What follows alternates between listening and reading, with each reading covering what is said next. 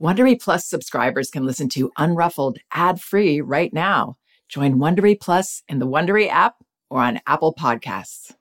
There's nothing like being totally engrossed in a good mystery or thriller. Audible has thousands of immersive audiobook titles to spark your imagination and get your heart thumping. Since it's summer, you might want to check out The Vacation Rental. Very well told and very unsettling. You won't want to turn it off. And since this is a parenting podcast, I should also mention that audiobooks are a wonderfully enriching experience for children because they aren't passive entertainment like other kids' media. They engage your child's imagination and can nurture both listening and language skills. As an Audible member, you can choose one title a month to keep from their entire catalog, including the latest bestsellers and new releases. New members can try Audible for free for 30 days. Visit audible.com slash unruffled or text unruffled to 500-500 to try Audible free for 30 days. That's audible.com slash unruffled or text unruffled to 500-500 today.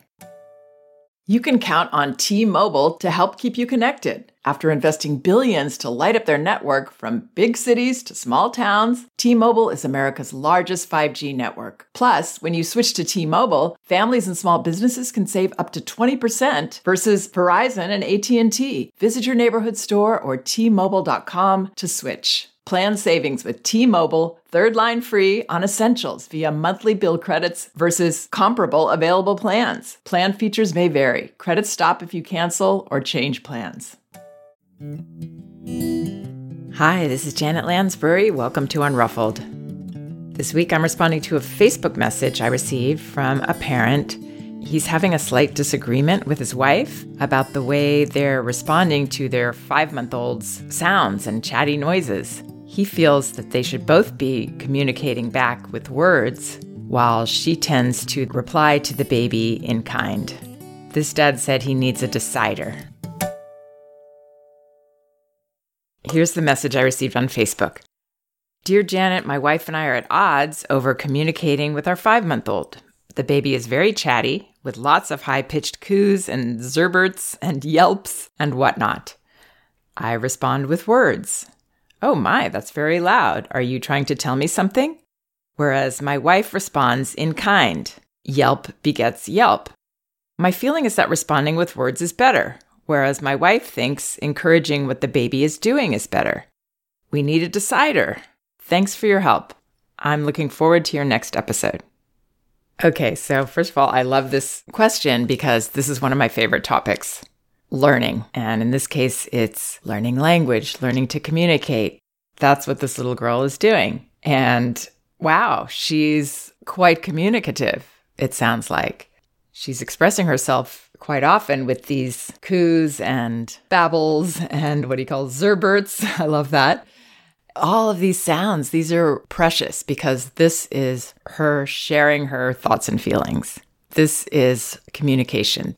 And studies show that babies are actually trying to say words. They're not just saying blah, blah, blah, blah. When they babble, they are talking. They are saying words that we don't understand, but they are words. So, in terms of the best way to respond, I think it helps to think about what we want to encourage. Both of these parents are actually being quite encouraging. The mother is encouraging by imitating the sounds her child makes. I'm with you. I hear you. I'm connecting with you. So that's positive. And then what the father is doing is communicating back with the language that he uses and that he wants his child to ultimately be able to express herself. If I had to say which is more encouraging, I would say what he's doing is probably more encouraging for language development. But that doesn't mean what the mom is doing is negative or wrong or that there's anything unhelpful about it. Again, she's communicating to her baby that she hears her, which is wonderful. The difference in what dad is doing is that he's responding to his baby as more of a whole person.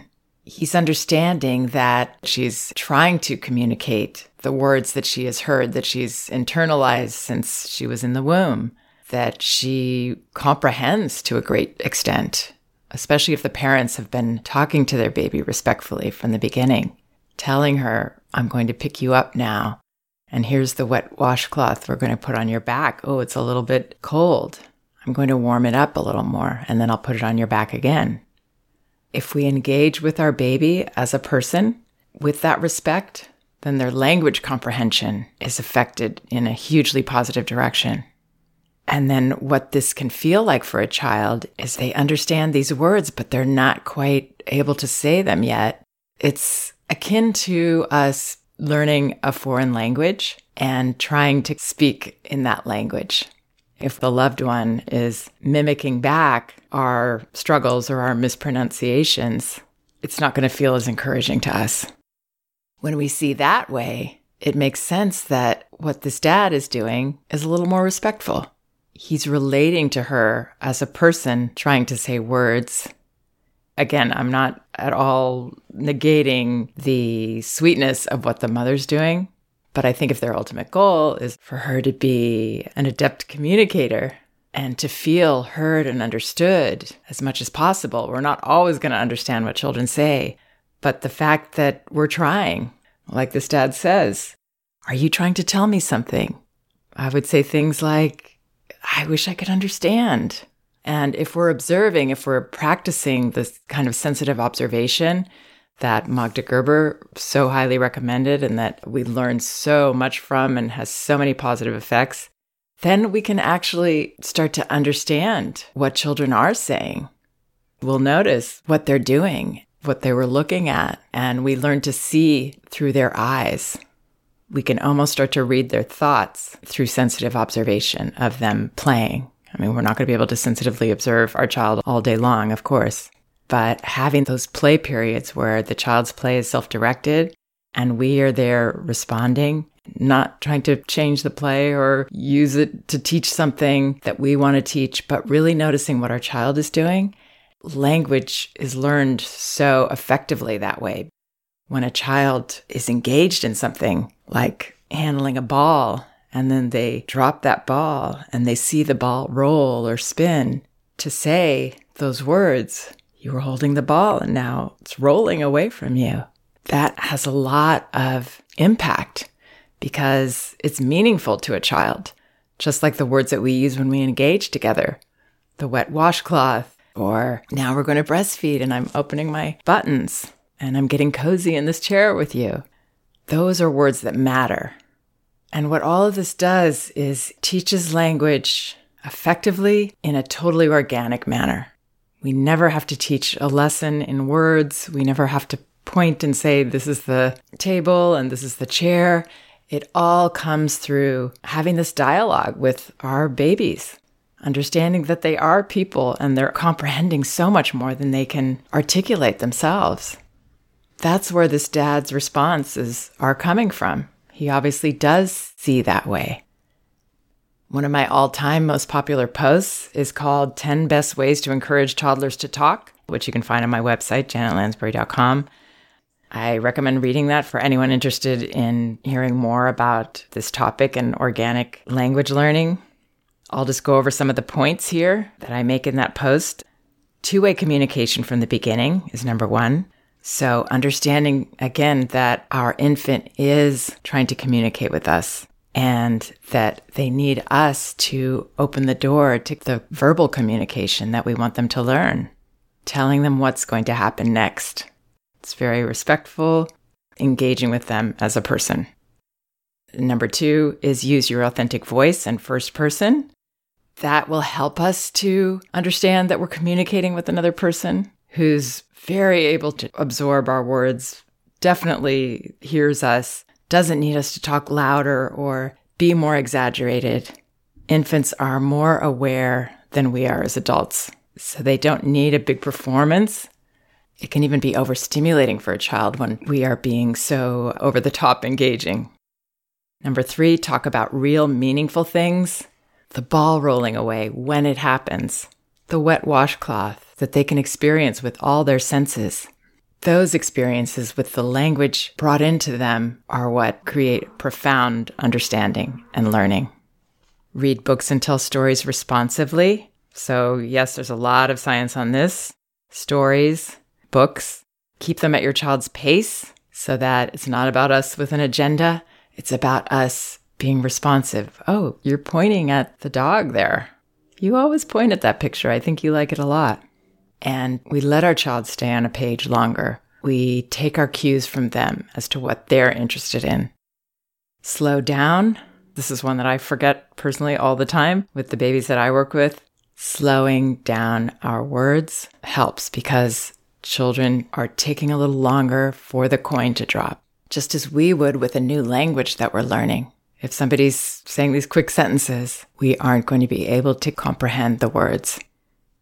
Relax and be patient. Don't try to push this process. Number seven, don't test. It can be discouraging for babies when they have to perform for us with language rather than just engaging naturally.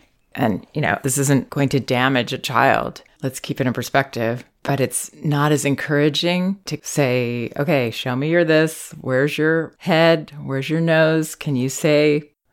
It puts us in more of a kind of an old fashioned teaching role that is different and not as effective as teaching language organically through our relationship and life and the things that come up for that child that our child wants to know about or wants to practice. Children are expert learners, and we needn't feel like it's our responsibility to teach language. Again, that's the freedom of this. That's what I love about Magda Gerber's approach. I was so drawn to that, taking that pressure off us to try to teach language lessons when our life together with our baby is full of language lessons naturally. And then number eight on my recommendations is babbling is talking. That's what's going on here with this dad. He's understanding that she is talking, she is trying to say something. And children, again, don't need us to always get it right, but they love knowing that we're trying, that we're interested, that we want to get it right when we can. And then I say, beware of these common language discouragers. I actually think the testing is a language discourager. Also, correcting, correcting little words here and there it's not necessary. So, overcorrecting. John Holt has a great perspective, and I quote him in my article If a distinguished person from a foreign country were visiting you, you would not correct every mistake he made in English, however much he might want to learn the language, because it would be rude. We do not think of rudeness or courtesy as being applicable to our dealings with very little children, but they are. That's John Holt a wonderful advocate for respect for children. And then 10, I don't recommend invalidating thoughts and feelings. So a child is expressing something. Let's say mommy's with the child and daddy's away, and our child says, Daddy. As parents, we can tend to jump to, uh oh, there's a problem, instead of just hearing what our child is saying. Just what we know, which is, my child said daddy. So Instead of like, oh no, no, daddy's not here, we dial it back for ourselves and say something like, it sounds like you're thinking about daddy. Or are you bringing up daddy? Dialing it back and not going with that impulse to correct or fix or avert something that we might feel uncomfortable about. That our child wants daddy and daddy's not here. Or that our child wants ice cream and we're not going to give them ice cream. Just taking what we have and encouraging them to express that. Then we might say, Oh, are you saying you want to see daddy right now? If we're getting a response to that that seems like our child is saying yes, then we might say, Daddy's not here right now. He will be home at dinner time. So, just going back to this dad again, he says, My feeling is that responding with words is better, whereas my wife thinks encouraging what the baby is doing is better. I think what they're both doing is wonderful. They're both encouraging what the baby is doing, but I think the dad is encouraging it a little more. He's actually seeing more clearly what the baby is doing. He's seeing that these are actual words and sentences that his daughter is trying to express. So I hope some of that helps. Please check out some of the other podcasts on my website janetlansbury.com. They're all indexed by subject and category, so you should be able to find whatever topic you might be interested in. And both of my books are available on audio Elevating Childcare and No Bad Kids Toddler Discipline Without Shame. You can get them for free from Audible by following the link in the liner notes of this podcast. Or you can go to the books section of my website. You can also get them in paperback at Amazon and in ebook at Amazon, Barnes & Noble, and apple.com. Thank you for listening. We can do this. If you like Unruffled, you can listen ad-free right now by joining Wondery Plus in the Wondery app or on Apple Podcasts. Prime members can listen ad-free on Amazon Music. Before you go, tell us about yourself by filling out a short survey at wondery.com/survey.